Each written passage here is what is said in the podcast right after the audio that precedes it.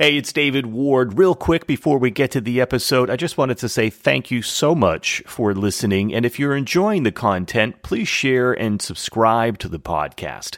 I've heard every time you subscribe, a drummer gets their wings. So please help a drummer out and subscribe. All right, now on to the show. Enjoy. Hi, welcome to Musicians on the Record, the show where we bring you the musician's story. I'm David Ward and really excited today. This guy has a lot of stuff going on. My next guest is an award winning producer, engineer, music technologist. I want to know what that even is, uh, and publisher of Modern Drummer magazine. His latest book, which I want to talk all about, is called Crash the world's greatest drum kits from Appice to Peart to Van Halen. David Frangioni is on the show today. Welcome, David. Thank you. Great to be here. Hello, everyone. So, um, I would love to start with this new book called Crash. Um, you, you, know, I've seen. Is it is it tied to this museum as well that you've got in Florida? Well, it, it's tied to my nonprofit in that we give proceeds from the book to the nonprofit, and it's tied in the sense that the drum kits in the book are a lot of them are on display in the museum that you're referring to but it's a standalone book. Uh, i made sure that i wrote and created a book that would stand the test of time that could be around for 100 years and it would still be a great read. I wanted to make sure it was filled with pictures so if you didn't want to get into the details in the text you could still very much enjoy the book visually and it was a great coffee table book I wanted to make sure that we covered all of their different elements uh, of drumming and drum sets that I was passionate about. And we we did that. I was really proud of how the book came out. It's a book that I like to read myself and, and look through. And if you're into drum sets, if you're into rock drumming, jazz drumming, collecting, this book is in all of those lanes and it's really enjoyable it's done really, really well, still going strong. And uh, everybody that gets the book reaches out to me, and and you know a lot of the people have reached out and said um, consistently, you know, we're really enjoying this, and uh, it's it's something that never leaves our our coffee table, and it's a, a point of uh, you know discussion and enjoyment for our guests and our family, and that's why you make the book. Right. No question. And so who who is in the book, David? Can you give us a, a, glimpse of what kind of drum sets are we talking about here? Well, we have, of course, right from the cover, Carl Palmer, my inspiration and favorite drummer. His stainless steel kit is on the cover, which is he had custom made, one of one by British Steel in hmm. 73. Uh, played it with ELP through all of those years, brain salad surgery tour on. Um, then there's Alex Van Halen, Neil Peart, as you said, Buddy Rich, Louie Bellson, Carmine Appice, um, Jason Bonham, Eric Singer, who also wrote the afterword, yeah. uh, and just Todd Sucherman, Tommy Clufetos, Black Sabbath, um, and just you know one amazing drummer after the next and and the drum sets are such works of art mm. to go through and to look at gregg bissonette's eat 'em and smile kit from the first david lee roth tour when roth was going after van halen with a vengeance and put that all-star band together and right. not, not, no expense spared and that drum kit was so is and was so iconic um, and you know just a lot of steve gadd and um, you know Vinnie Colaiuta, Terry Bozzio, and you know we go on and on and on. It's just just a lot of fun. If you love drums or drumming, got to check out Crash, the world's greatest drum kits. Yeah, I mean, this is a, a drummer's dream book here. How did you, uh, how did this book even come about, David, where you got the idea for all of this and you went and photographed these, or some of these are also at your museum? Well, the, the idea was a hybrid. Um, I wrote two books Clint Eastwood Icon and Clint Eastwood Icon Revised and Expanded Edition, published through Insight Editions. And in my uh, dealings with them, the publisher, Raoul Goff, a visionary man, great, iconic guy in book publishing, we did these two books. And while we were working on the second one, the Revised and Expanded Icon, he said, You know, do you have anything that you'd like to do as a book with music? And I gave him some ideas because I only want to work on projects that I'm really passionate about and that I think would be something that I would want to read. And I figure if I'm into it and I create something that I think is quality and is unique, then maybe a lot of other people will feel the same way and they can enjoy it. So I, you know, one of the ideas was the drum sets. I had this collection that I've been building, and um, it was a combination like personal scrapbook because we have Joey Kramer from Aerosmith, and of course I've worked with Aerosmith for over 25 years, um, and so we have you know like part of my own journey and history and journey, Steve Smith. Uh, we, have, we have some Steve Smith kits in there, so we have a combination of artists with whom I've worked and gotten to know, and this is my personal scrapbook, and drums that I've collected because I want to make sure that they're um, that they're kept historically intact forever, right? That they're preserved. Um, and so that was my focus. And so uh, Raoul said, That's a great idea. Let's do it. We focused it around the kits that I had. I had enough of them that we thought we could produce a really quality book. That was the methodology behind who's in it. It's not because we this is our favorite drummer as opposed to that one. It's these are the drummers we've collected the sets on, and we feel have significant drum sets that other people will enjoy looking at and reading about. And it, and it worked. That when we put together the synopsis, it, it was it was very effective. So we went forward with it, and I asked Mark Weiss, world famous rock photographer, to photograph the kits at the museum, which he thankfully agreed to. And um, and then we sourced some other photos from guys like Neil Zlozower and, and other great photographers um, for some of the stage shots, what we'll call the more vintage or live based shots. So it's a combination of the drum sets from a collectible perspective and an up close and personal perspective to pictures of the drummer himself playing that set at the time that the history was being made. So obviously you are a drummer as well, and this is some of your passion. Um, your whole life. Yeah. So I, I, definitely want to talk a little bit about that too. But if if my memory serves me, our mutual drum teacher Dom Famularo uh, said with the museum, some of these kits are also playable. Is that right? Many of them are. Many of them. Um, I had the idea that I wanted to have the book so that people can go out get the book. They'll have it forever. They can pass it down to their family. It's something that will outlive all of us in terms of our lives, but it will be much bigger because it will go on past a human lifetime. That's one of the beautiful things about a book to me. So you can create something that really brings value and enjoyment to people and resource, um, and it can go on and on and on, especially on a relevant subject like, um, you know, either Clint Eastwood icon, who Clint is truly, his films and himself are truly iconic, and Crash World's Greatest Drum Kits, the case of music and drums and drumming. So I think these subjects last many lifetimes. And that was really the, the point behind it. And um, when I looked at the museum, the museum is a private entity that's based around my Frangioni Foundation. So if you go to frangionifoundation.com, you learn more about that. And we're trying to make a difference helping youth, inspiring kids, giving them inspiration and giving them, um, you know, guidance at a time when they need it most. And um, that's something that the museum is very effective for. Because, like, we take the Todd Sucherman kit, for instance. Todd himself can come in, give a master class, all at no cost to the end user, and really change somebody's life. Because, as we know, you know, moments, especially before the age of 20, and especially in our really early years, moments are what we take with us for the rest of our lives. So they're not just moments, right? As we get older, the moments get a little more unique and special because we've got so many of them and they, you know, they really have to stand out more and more and more. But as a kid, they're defining. And those moments are the ones that uh, still to this day, I'll speak to somebody who's 75 years old and I'll ask them about, like, where did you develop that discipline? Or how did you come up with the principle of this or that? And they'll literally say to me, "Oh, well, my dad when I was eight told me this," and it's like when you were eight. So, you know, it's it's unbelievable. And so I think that the museum really uh, is very very important for that.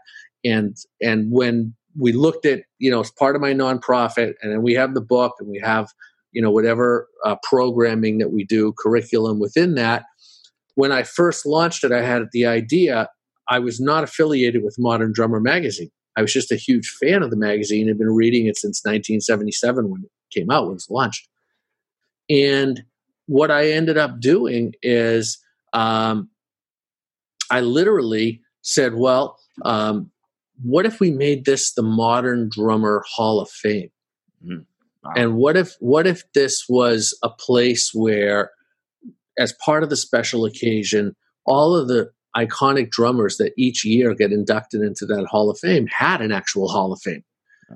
So who would have ever thought that in 2019 I become I'm asked to be publisher of Modern Drummer magazine, and now it all kind of comes full circle. It's really amazing how everything fits together. But we've just got some incredible things we're doing for for youth, and especially I'd like to say in drumming. Right. So if I wanted to come uh, to the museum and play Alex Van Halen's drum kit or Peter Criss, uh, is Peter Criss's drum set from there? It is, yes. Wow, man. Or or Ringo? Do we have one of Ringo's kits? Mm-hmm. I could bash on those kits. Is that right? Is that what you're saying? We'll see. okay. maybe that's a maybe with me. uh, yeah, you know that's that's the whole idea is that you know you can create these incredible memories and put together some really great programming and curriculum and help change people's lives, especially young people. That's very cool. I, I, love that you're doing that. And and talk about modern drummer. Then, David, you loved the magazine so much you became the publisher. Now, does that mean you you bought the company as well? What does that mean? Well, yeah, um, in a, in a in a form. I mean, I'm a, I'm a significant partner. Um, Isabel Spagnardi, Ron's wife, who the two of them started the magazine together. Ron passed in 2003 and uh, Isabel has continued uh, forging ahead. She's been the CEO and the president um, the whole time, and so they haven't had a publisher for a few years, and they uh, they really thought that to you know lead them into the 21st century and really evolve what's known as a very very iconic brand in drumming, as you know, because you're a drummer. Uh, they really wanted to take my knowledge and understanding in what I'll say is uh, is technology and drumming, and combine that in a way where we can, you know, it's a very unique blend, right? If we if we take my career and we say, okay, started out as a drummer, he's always been passionate about the drums, but I've made my living from technology, business, sound, etc. Uh, I never could have imagined that it would have come full circle and would have ended up being uh, something that all of that experience would help modern drummer, uh, kind of that blend of experience, help modern drummer be the number one drum resource in the world for drummers, which we are, and we, you know, we got to keep working really hard at building on that. It's a big responsibility, and uh, it's it's you know it's something I'm very passionate about. And I, I know all the drummers out there really count on Modern Drummer and, and want it to be something that uh, you know is around for a long time to uh, you know to help them. Right, absolutely, and a great magazine. I've got my subscription just to let you know. And uh, if somebody, if, if, a drummer is not subscribed to that, get that because it, it offers a lot. What's some of your vision, if you can share any of that, David, of where you would like that to go, and how do you see? I mean, obviously, you're a specialist in the technology. How would you like to see that blended together with the magazine? Well, first of all, thank you for being a subscriber. Uh, moderndrummer.com slash subscribe is where everybody else can become a subscriber. And um, you're going to really be glad that you did because to answer your question, we're doing a lot uh, to put initiatives forward, both online and in print.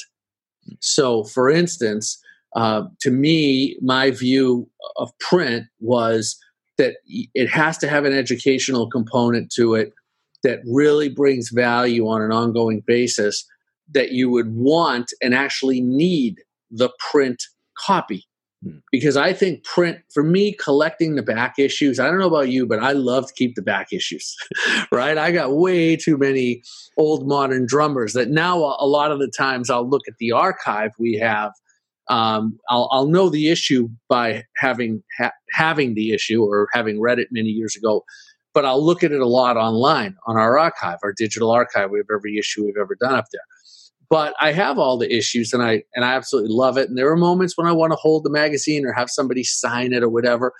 But I thought, you know, we need to be even bigger than that in what we're offering in print. Um, I think print is still very important and uh, applicable to say the least. I think drummers especially love holding the magazine and traveling with it, not having to pull out an iPad every time they want to read something. And I also think, just as importantly, that education is a really critical path to being a better drummer. So we're putting these ongoing educational curriculums together. So as you get each issue of the magazine, you're growing and you're following a class that would cost a lot more money to either do online or to have, uh, you know, buy buy lots of drum books. So it's something that's really, really of high value, and uh, you can write on it because it's print, and you can keep the issues, and you can follow along with them. And then on the digital side, we have all kinds of exclusive digital content. We've got the 40 plus years of archives up there. We've got all the current issues come out digitally in a very unique way to read them. They're not just PDFs. And we have our Give the Drummer Some VIP contests, which have really been spectacular uh, almost every month. It's pr- probably it'll average out to about 10 times a year, but almost every month we give away a contest to a subscriber. And all you have to do to enter the contest and win is be a subscriber. So you get all the value, and then we're throwing on top of that as a thank you. You can join this contest every month, and you know you uh, win uh, free tickets to see Aerosmith in their Vegas residency and stand next to the stage and meet the drummer and you know go to we just gave away a cabin on the John Bon Jovi cruise around Barcelona. Oh and the winner was the drum tech for a day uh, for on the cruise and met John Bon Jovi and got a picture with him. And I mean, it, another winner went to Ringo Starr's private birthday party at Capitol Records, got a picture with Ringo this is these are extraordinary contests very by any sweet. standard. Yeah, very and uh, that's what we're that's what we're giving away to our subscribers. So I think we got a lot of really nice. I know they're all new things, but I also think they're really high quality. I think drummers, uh, musicians are going to love it. Sounds great. And you can clearly hear your passion uh, around drumming in there, David. Can we talk a little bit about your story? As I was doing some of my research to talk with you, I thought it was very courageous, some of the story that you shared. You know, I've been talking with musicians a lot about music and mental health, and sometimes that stuff comes from physical health issues. Can you talk a little bit about your passion for drums and where that came from, where that started? Well, in my case, uh, when I was two years old, um, I was diagnosed with retinoblastoma, which is cancer of the eye, and they had to remove my right eye. And uh, it was a very traumatic childhood. Now, what I got from that, there were some real blessings in what was, you know, very difficult. First of all, they didn't know if I was going to live. So I make it through that. I end up with a prosthetic right eye. I I never knew what it was like to see out of two eyes. I have no recollection of that. So I think that's a big deal because when you have sight out of both eyes and then you lose sight in an eye, I think that's much harder than just never knowing anything but but seeing out of one eye. Um, I can tell you that going through the trauma of having my childhood be uh, with you know the uh, with the prosthetic, getting fitted for a prosthetic, uh, having all of these different uh, challenges, you know, were very, very difficult, and it was it was sad, quite frankly, to go through this. I, I use music as a as you know as, as healing. Quite frankly, uh, when you have a child that's going in and out of uh, doctors all the time for years in those at that age, from two to you know ten, getting fitted for prosthetics and dealing with the the anxiety that goes with that and with the environments that you're in. Uh, it was it was very challenging. I didn't even realize how challenging it was. I just kind of put my head down and went forward. I had incredible support from my mom and dad. We had very little material means, but we had tremendous love and, and support uh, from, with each other, and especially from them. And uh, music was and drumming just turned out to be. I started playing the drums when I was two. Everybody mm-hmm. says, How do you know you started playing when you were two? It's because I found pictures from two years old, dated and photographed, that absolutely It's my playing the drums. I have no idea how or why those drums got there. Uh, I wish I knew. And then as my childhood kept going, I got more and more into the drums.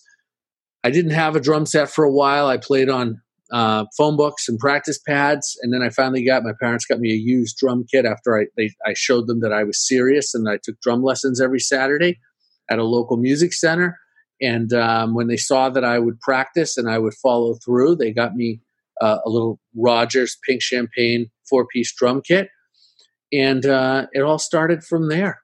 It's amazing. Yeah, and there's a great picture of you, you sort of uh, coming out of a bass drum as a kid. Uh, That's of, it. That's yeah. the one. Yeah, Man, you do you do your research. I do. I like I it. Do. Yeah. Wow. Good job. I thought it was a great picture and uh, you know just uh, adorable. How did your folks feel? I mean, they must have been scared as hell that their kid, you know, with this serious medical issue, like you said, you didn't know if you were going to live or not. Right. Um, they must have been scared as parents. H- how did it come to be that? Were they supportive of you drumming? Uh, you know. Uh, well, they it's a great question they okay. were for all of the trauma relief yeah. and the fact that I could get away from kids making fun of me and all the you know the the, the stuff that goes on in your in your youth when you're yeah. you know when things like that happen you know kids can be pretty mean and the world can be a little bit mean you know you go out to the real world and you walk in somewhere with your kid and you know you're just walking into this new environment first thing somebody says is what's wrong with his eye you know like it can get a little harrowing sure. and so I think that uh, you know it was it, it it served a purpose for them that was very comforting and they really liked. Uh, and certainly it did for me without a doubt.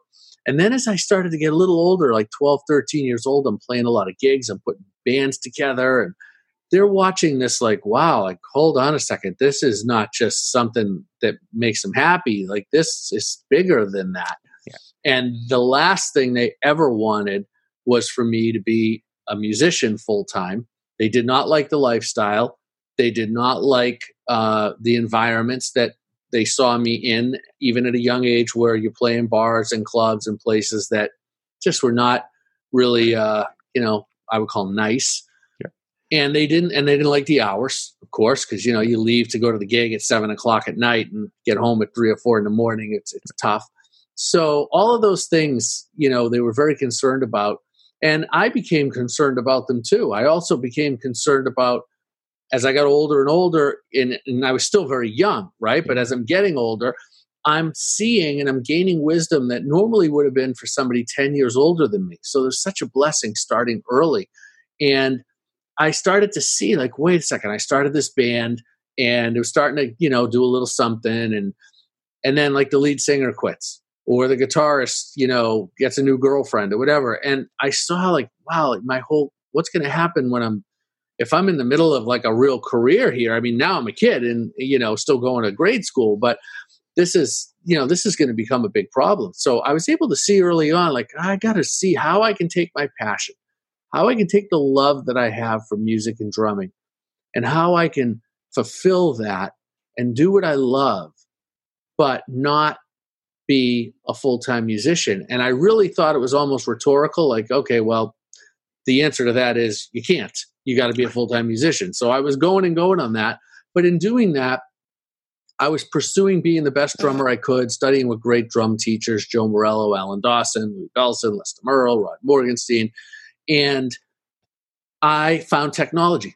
Uh, drumming at the time, now we're in the 80s, and drumming is starting to incorporate a lot of electronics.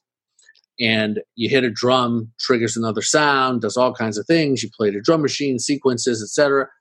And I really got passionate about it as I was getting more and more into it. I realized, you know, I love technology as much or more than I love drumming. Hmm. And I didn't expect that to happen at all. But I just fell in love with it. And I had a natural instinct towards it. I could learn a piece of gear without a manual in hmm. 20 minutes. And so it really was my calling. And I ended up building a career uh, in technology, putting together studios, putting together um, systems and and doing computer programming and sequencing and work. And remember, there was a 20 year period when I started up until about maybe seven or eight years ago that the role that I had was very unique, very new and evolving. And the days of people kind of doing it all themselves was very, very rare. And the gear was not really set up for it that way. So, um, you know, that was the first two thirds of my career and life so far. We're doing all of those things. And then it evolved from there. I started a company, Audio One. We did more than just build recording studios and backline rigs. We put together very complex home automation systems and still do in home theater systems. And we have great clientele doing that, very high end, very sophisticated, audio one.com. And, um, you know, it's just evolved from there. So it's been an incredible, incredible uh, time to learn all these things and to have a career of it and to work with all the fascinating and extraordinary people that I have the opportunity to work with every day. Yeah, and I want to ask you about some of those, but I, I, can't let it pass. I mean, your the dream started to shift for you from some of that experience and wisdom of, you know, diversifying your music. But you said you had studied with Joe Morello and a couple of others. I think that needs uh, I think that needs to go back to for a second. You literally studied with Joe Morello. I did. Um, I was so hungry to study with Joe Morello, and so driven that I started studying with him before I had a driver's license. And I would take an airplane, People's Express, which I don't know if anybody remembers that airline. You don't want to remember it. It made Southwest look like a private jet. And so I was literally, you'd go to the airport, and for 25 bucks, you would take a number, and the flights left every hour from Boston, where I'm from, to Newark, where Joe was teaching in that area and you stood in line and you basically just waited until your number was called and then you finally got a just walked on any seat you could get and uh, they would count the seats and they go okay we can take eight more people and then they call eight more people in line and that's how i would go back and forth and then i finally got my driver's license and uh, i so and then i would drive six hours take a three hour lesson and drive six hours home i couldn't afford a hotel and uh, I would just sleep in truck stops. Um, I remember one day I was driving home. I almost hit. I fell asleep and I almost wow. hit a concrete, uh, you know, pillar and on a bridge. And a truck yeah. driver. I was in the median about to smash into it and die. Honestly, and a oh. truck driver beeped his horn and woke me up, and I mm. swerved back onto the road. Thank God. Um, so it was, you know, wasn't easy and I was uh, studying with him and coming home. And at the time, you know, we would everything would be recorded on a cassette. The lesson would be on a cassette, and I'd change cassettes on the three hour point because you know it was like ninety minute cassettes. So I'd have like you know three or four cassettes, and I'd turn them over and. I'd have to listen for when it clicked and go, okay, Joe, hold on, hold on. We got to go to the next side of the cassette. And I'd put my little library of Morello lesson cassettes and I would go home and listen to it and look at my notes and look at the book. And wow it was just incredible. And it was so impactful and so life changing in terms of how much he helped me improve as a drummer mm. that when I met Dom Famularo and I realized in fairly short order what he taught and how he learned his craft and how he really legitimately blends Morello with Chapin, with Stone, with Moeller, with Shelly Manne, with Gladstone. Like it's she's such a renaissance man, and it was so it's so oh, unbelievably and incredible that I was I was dying to do it because I stopped studying with Joe when my technology career was taken off, and I really stopped like before I got into a lot of things I wanted to learn, but I just didn't have the time to do it and the need at the time because I you know I, I had to make a living and there's only so many hours in a day. And now at this point, I can carve out a little time to practice every day and, and kind of do some things that nourish me and my spirit. And playing and learning the drums and being better at them is one of them. And Joe Morello's passed on. And I'm like, well, I want to study with Joe Morello again. Like I want to call up Joe. I want to let's pick up where we left off. Let's go. We'll do it over Skype. I'll fly to New Jersey again if right. I have to. Like whatever we got to do. Sure. And here's Dom Famularo, who's all of that plus these other techniques. Right. And he is just really single handedly changing the face of drum education.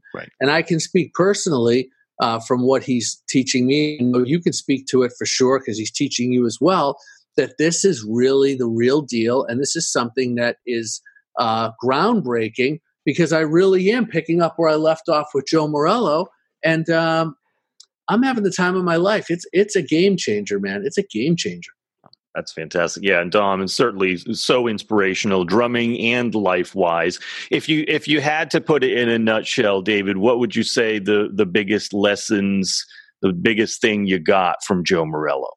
Oh man, lots of things, but um, I I think that the the natural movement of drumming how what when you know everybody talks about don't tense up and they use a lot of buzzwords and they use a lot of concepts but they don't ever really give you the the data to back it up so you can truly apply it and play that way.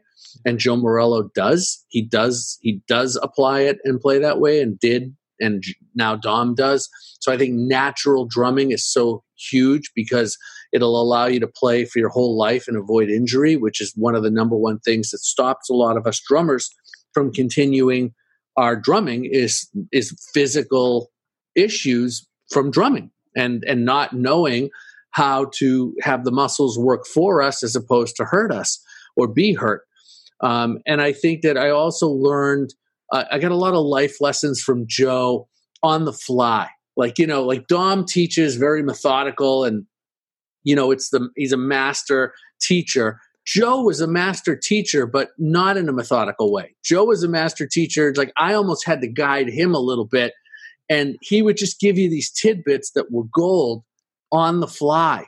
You know, and he, like I remember him saying to me once, when you're putting your set together, or you're doing any, set meaning music set, not drum set, not not setting it up, but actually like a musical, uh, you know, arrangement of songs. Yes. He would say, when you're putting your set together, or any kind of presentation, any anything that you're out there you're playing with, and you got a band or you, or you know you're doing your own solo show.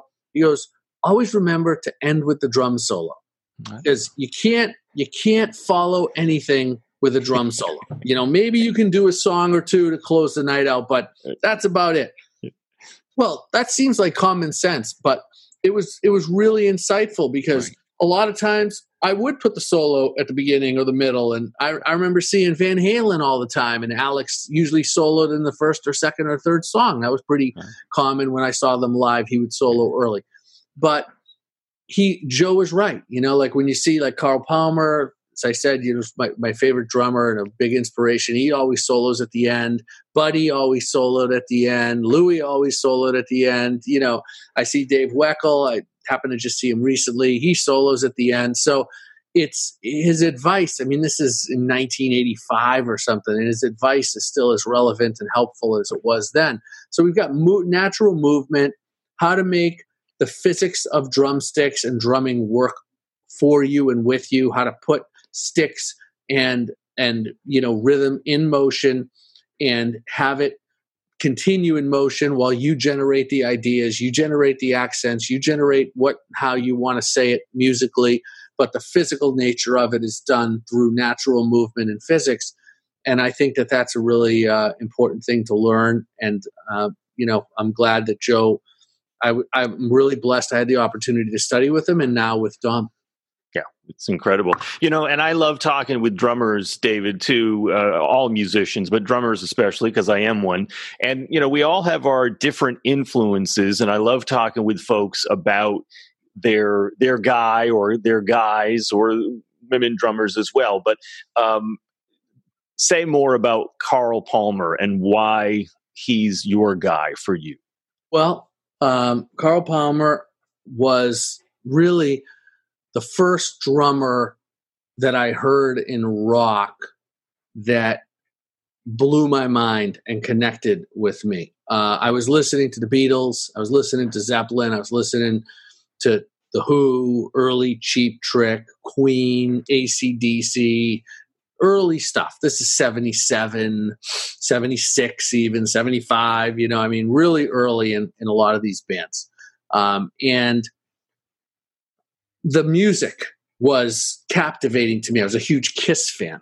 I was listening to, you know, Kiss Alive and Destroyer and the music, the image, the attitude, the so much of it was connecting with me. And then, eh, but the drumming, the great thing about the drumming is I was learning to play a lot of that drumming.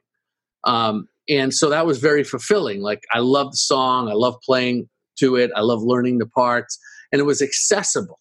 Uh, even though there were a lot of really cool nuances, a lot of that stuff I could learn to play. And then when I saw the ELP live album, and it was around 75, 76, whenever it was. And I saw the back of the record and I saw this giant single headed concert tom monstrosity. I'd never seen anything like it. It was the most unique, incredible drum kit ever. And I heard the playing on it, which was even more incredible. And uh, Carl was just like a Buddy Rich of rock. And I and I had heard Buddy, and I saw Buddy first. I saw Buddy many times, but the first time I saw him was I was around eight or nine years old. He came to play my high school, so we were able to go to the show because it was all ages. It was in the afternoon, and my brother and parents could take me, and it wasn't a nightclub or anything. So I went to my high school auditorium, saw Buddy Rich. I didn't know if I wanted to quit or keep practicing. You know, same thing everybody says after they see Buddy for the first That's time. That's amazing. And so I um I hear this Emerson Lake and Palmer record and I start checking them out more and listening to other stuff and hearing even what Carl was doing in Lucky Man, their first big hit from 1970, which I hadn't heard. Obviously, I was three years old or whatever at the time. So a few years later, now I'm going back catalog and kind of checking everything out because I'm inspired. And I'm just listening to one amazing drum part after the next. And uh, I couldn't play any of that stuff. So I was like, this is incredible. And I was just very inspired. And the rest is history. I've got a lot of amazing Carl Palmer moments that have happened since then. And, and uh, between the drum kit and the book and doing a DVD with Carl, drumming on stage with Carl. Um, I was at his master class recently in Philadelphia. It was absolutely incredible. Yeah, I just and, saw a picture of you on the panel with him. Yep. And Amazing. the master class, I have to tell you, it was so great. You got I can't wait for next year's. Everybody needs to attend this. It is so if you play music, drums, keys, guitar, bass, vocals, any of those instruments, you got to come to this. It's yep. really just it was incredible. And um so, you know, it's amazing how sometimes our idols and icons can become friends and and partners. And uh I'm pretty awesome. Blessed. You know, I'm yeah, just blessed. I think all the hard work, uh, you know, has just given given me some blessings and um, given me these opportunities to do some new things with iconic idols. Absolutely, yeah, and you know you've worked with some of my other music uh, heroes as well. When your when your technology and the engineering stuff started to take off, I mean, you know some of my top bands aerosmith and kiss you have worked with. How did you connect with them and and how did your being a musician help you in those uh, situations connecting with them was through networking getting an initial opportunity where somebody referred me and then i was able to uh, you know get the get a gig and then turn that into more gigs um, you know, you really you got to come through and you get an opportunity. Everybody says he's lucky, he's lucky, he's lucky. Luck is when hard work meets opportunity and you're ready for it. And then there is some luck in there, but luck alone will not get you very far.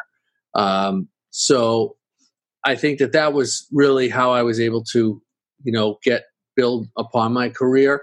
And being a musician, without a doubt, has really served me. I mean, first of all, it's so much more enjoyable to know music, understand music, and be able to follow it and really get deep inside of it. And uh, if somebody says, "Hey, let's take it from," you know, three measures into the bridge, like you know exactly what they're talking about, and you're not trying to translate. Oh, what's the musical equivalent of that? You know, so being a musician, being trained, reading music, having been in an orchestra as I was several times, including the Greater Boston Youth Symphony.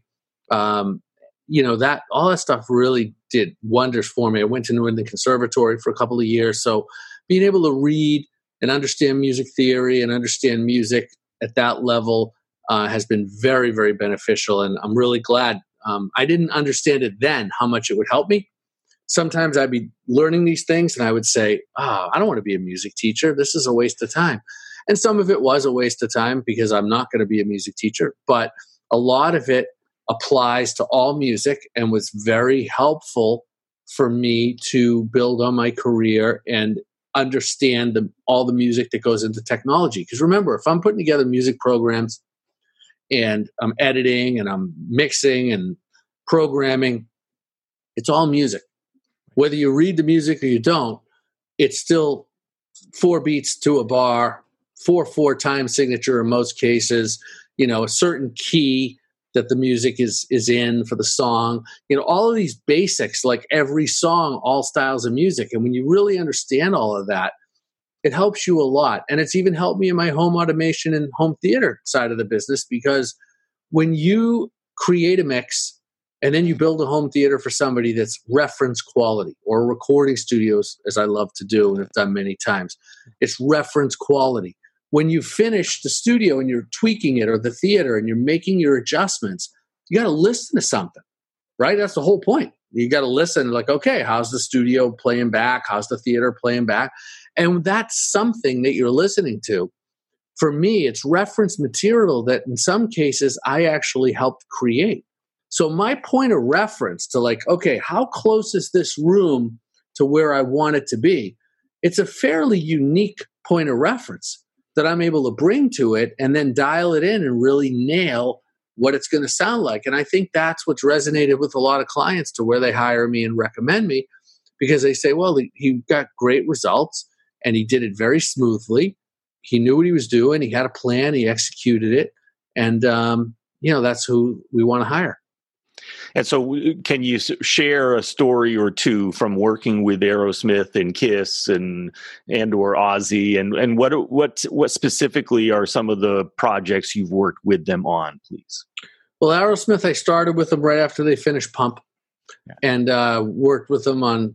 You know, I was the pre-production engineer for years, all through the '90s. Get a grip and just push play and Nine Lives and all these different albums and amusement park rides and um, you know, uh, pinball machines and movie edits and live albums and backline rigs and recording rigs and built studios for them, home theaters and automation systems for them, worked on the records, did about seven records uh, from Love in an Elevator to, uh, to uh, Just Push Play. And Ozzy, I built two studios for him. And uh, during the first studio build, which was in his house in Beverly Hills, uh, they were filming the show The Osbournes, so I ended up on a bunch of those episodes, and that was an absolute blast. That was a once in a lifetime opportunity that I'll never forget.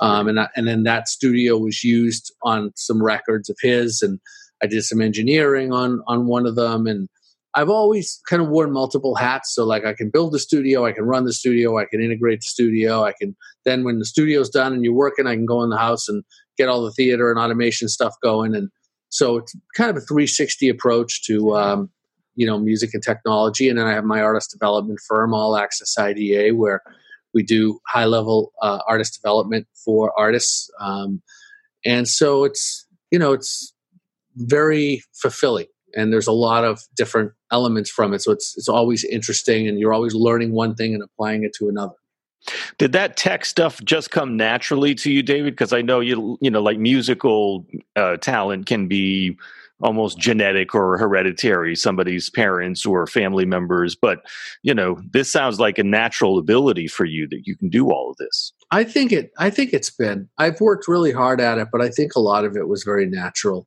Yeah. Um, I think it probably comes even more naturally than drumming for me. Okay, that's amazing. Yeah. And obviously you're you're you're doing well with it. Uh, Steven Tyler calls you Gyro Gear Loose. Am I pronouncing that right? Yeah, forever. Since the first day I met him. Tell me about he, that nickname. He started calling me, well, he first met me. He said, I'm going to call you Gyro Gear Loose. No, I'm going to call you Swervo Gizmo. No, I'm going to call you Gyro Gear Loose. And Gyro Gear Loose stuck. And to this day, when he calls or texts me on his phone, it says Gyro instead of my actual name, David Frangioni. So it's uh, it's stuck.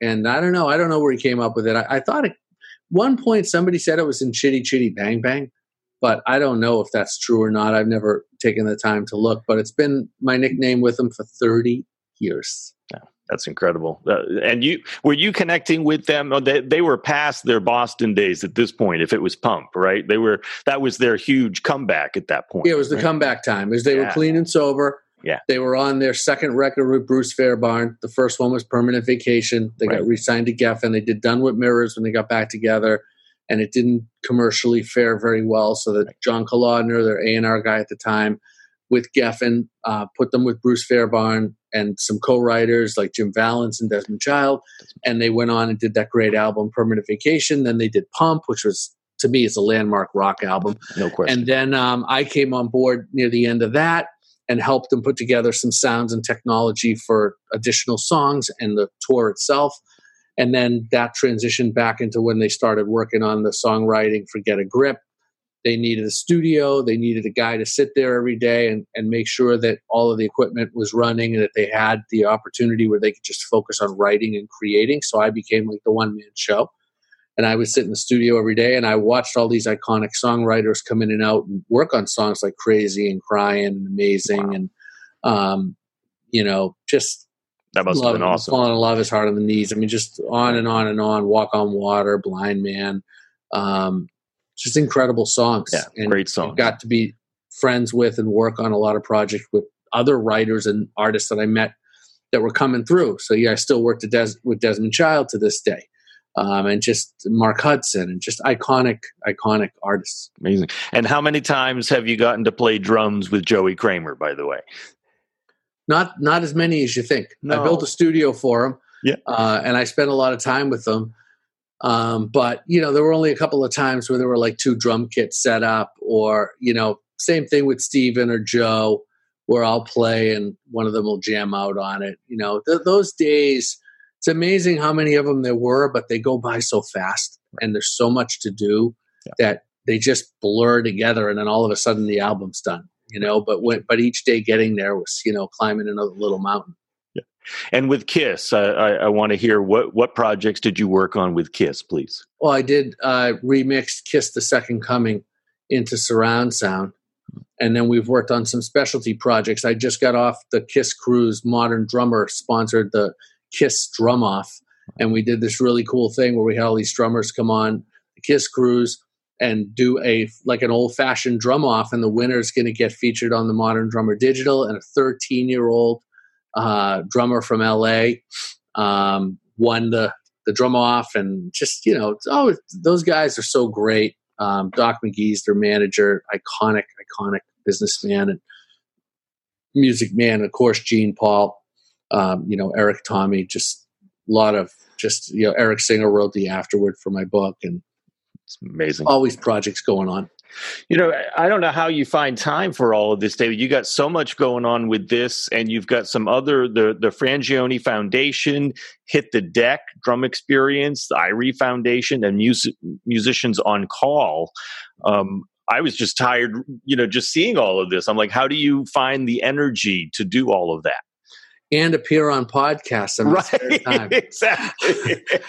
you know the fact is that um, you just just being time efficient you know there's a lot more time to do things than you think you just got to schedule it out be very committed Yeah, and clearly you're very passionate about all of these things. The other thing that I wanted to uh, that I hadn't realized until I looked more into it, uh, an organization uh, that I've featured on my show before as well is the Can Do Musos.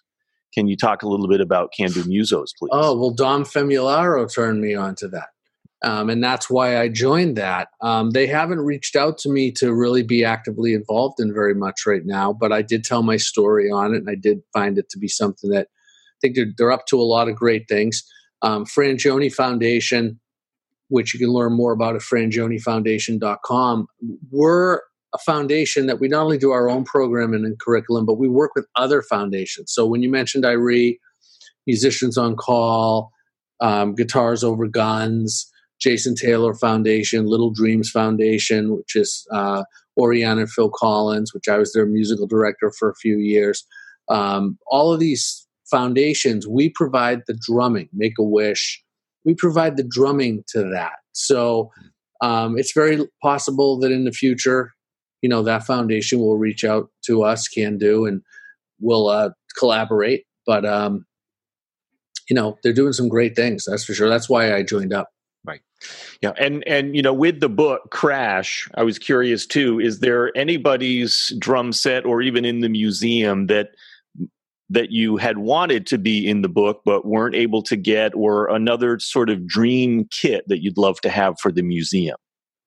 Well, there's lots, right? I mean, with drummers and drumming, as you know, uh, you know, there's like that T-shirt that has 400 drums on the front, and the big tag at the top is just one more drum. You know, how many more drums do you need? Just one more drum. Right. But the fact is that the dream kit and the kit that drove the whole project and that was inspirational to me for my entire life is the Carl Palmer stainless steel kit that's on the cover. I am eight years old. I see the back of the album. I see the kit. I hear the drumming. I hear the sound of the drums, which I also thought was very unique and, and incredible. And um, and I dreamt of that kit. I would look as a kid because remember, there's no YouTube, no internet. The only way you could see the drum kit is if it popped up in a magazine or you saw it on an album. And ELP did some albums, but they didn't put picture of the drum kit on very many of them. In fact, I'm only aware of that drum kit being on two albums. The live one I saw, which was a long, blurry shot. You really couldn't see much about the kit other than you know the grandiosity of it and a little bit of detail. And then the uh, on Works Volume Two, there's a picture of Carl next to the kit, and you can see the the back right of the kit. So the left, as you're looking at it from the front, you can see a couple of the floor toms and side toms and the engravings, and you can get an idea of it there. And it was just always so extraordinary.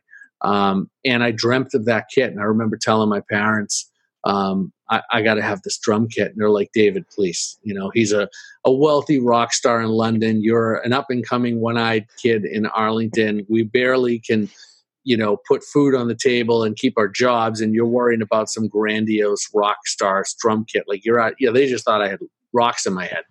And then as we go on, then Carl, when ELP broke up, Carl was going to auction the kit off, but instead he sold it to Ringo Starr, who bought it for his son Zach. Well, then my parents loved to rib me. Like yeah now you're really going to get the drum kit. The richest drummer in the world just bought it. So now if it was if it happened to be unattainable up until now now it's really unattainable. Like just forget it. Um, if we sold everything we had times a hundred we couldn't touch what ringo would want for it. So it just was out of reach. As the years went on um, I would always kind of keep my ear to the ground. I actually ended up working with Ringo for a few years. I built studios for him and did some projects which were really, uh, you know, incredible to be a part of that. And um, I inquired as to whether I could buy the drum kit at that time. I was in a much better place in my career. I didn't have any idea what it was worth, but I just, you know, was so into it that I wanted to find out. And uh, it just came back through his team, like, no, you know, forget forget about the drum kit. Uh, I think it happened to be that it had been in storage. Ringo wasn't even thinking about it, and he was probably thinking, "Well, Zach might still want it." You know, like I don't, you know, I don't need to sell the drum kit. So then we fast forward to 2015, right? So what are we? 40 years from? Yeah, we're 40 years from the wow. first time I see the drum kit. I love it on the album cover, and I find out that Ringo Starr is auctioning off the drum kit from Julien's auction. Wow. So I call Darren Julien when I find this out because the auction hasn't even been announced yet. I find out through Ringo's world, right? so I call Darren and I go, "Is this true? Do you have is it, do you have Carl Palmer's drum kit from Ringo?" And he goes, "Yeah, yeah, it's going to be in our auction." I said, "Darren, let me tell you the story." I start with you know about my eye uh, my childhood, my trauma, my parents, you know, every single heartstring I'm yes. pulling. And.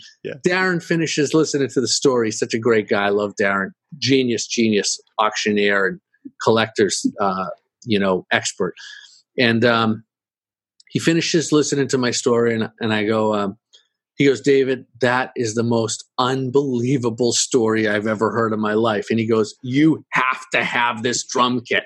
And I go, Yes, that's exactly what I think too. So we'll make a deal. He goes, No, I'll give you a bidder number. so I'm like, Ah. right. I was like going crazy, right? The anxiety of that. I'm just thinking, oh no, you know, I'm right. done. What if right. somebody, you know, rich bids on the thing? I'm done.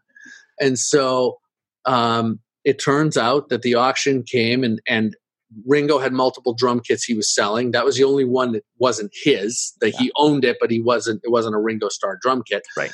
But one of the kits he played, the kit he played on Ed Sullivan, mm. sold, and it was before Carl Palmer's kit came to the auction block, right? Because you know, yeah. in an auction, they're numbered and they sure. go one after the other, of course.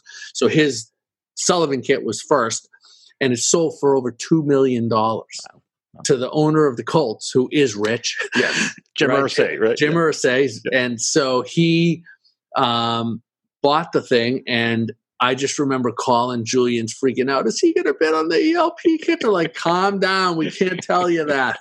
and so I'm like, oh. So um, it was, you know, to me, it represented more than an item. You know, at the end of the day, it's an item, and an item only has so much significance, right? No matter what it just had so many memories and uh, moments that I had around it. So the, the item itself just was an item, but the memories that were personal to my life and my achievements and my and overcoming a lot of odds along the way that was associated with the kit in a very unique way and of course carl's playing so this was just one giant bundle of inspiration that i really wanted to bring home. And um, and it was before the book and before the museum. Hmm. So it was just you know in this moment. So the auction comes and I win the auction. It's amazing. And I'm looking up at the sky after I won it, about to cry. My mom had passed away in 04, my dad in 96, and I'm just saying to them, Can you believe this? And from that, um, you know, of course, my collaborations with Carl Palmer himself, having now studied with him, gone to his master class, drummed on stage with him, co-produced and co-mixed a DVD that's out. That's Carl Palmer's ELP Legacy DVD that I'm drumming on and that I mixed with Carl. And now doing other collaborations with Carl and his great manager Bruce Pilato. Um, it's it's just a dream come true. He's as extraordinary of a person as he is a drummer and inspiration. And he's and look at what he's doing for people. Look at the legacy he's leaving. To take the time out to do a master class right. and to say okay i'm going to i'm going to leave my legacy and, and some of the things i've learned with generations to come. He doesn't have to do that. Right. But he's right. doing it. And he's and he's creating something much bigger just like he did with all the bands that he's been a huge part of, that they'll be with us for eternity. He's doing the same thing, helping musicians now too. So to be a part of that in any way is, is incredible. And um, and then that kit from inspiring me those 40 years, it inspired the book, it inspired the foundation, it inspired the museum. This thing is just incredible man you're you're living the dream. That that's a, a boyhood dream come true david. That's fantastic. What you're is right. it what is it like to sit behind that kit and play it? Um i wouldn't know. I've never played it. No i'm kidding. Uh, it, just left it uh, in the garage right? yeah right. Well it's still in cases. Um it is uh it's extraordinary. And you know I, I wish i could make it sound even one tenth of the way it sounded when i heard it with carl. Uh, but you know that's why we practice Right. Amazing story. Thank you for sharing that. That's that's fantastic. David, you've got a lot of good works in the world that you're doing for folks. Check it out online. Um, where can folks find you, David? Well, my socials are at David Frangioni, F R A N G I O N I. And uh, davidjfrangioni.com is my website. Thank you for the opportunity to share my stories. I hope that a lot of people out there can find their own story in in our story because I think there's a lot of people out there that have very similar lives in you know having dreams and goals and setbacks and ailments and take what you you know what you've taken from me today and hopefully apply it to your own world and uh, and make it better overcoming challenges and having a, a, lot of success still in the music business. Thank you so much, David Frangioni, for being on the record today. Thank you. It's great to be here. Thank you, everyone. Very cool episode. What did you think about that? We'd love to hear from you wherever you're listening from in the world. And if you enjoyed this episode, please subscribe to the podcast and share it. And if you want to watch this interview, there's a video too. You can check it out on our YouTube channel, Facebook, Instagram, and our website, musiciansontherecord.com. Until next time, I'm David Ward. Thanks for listening.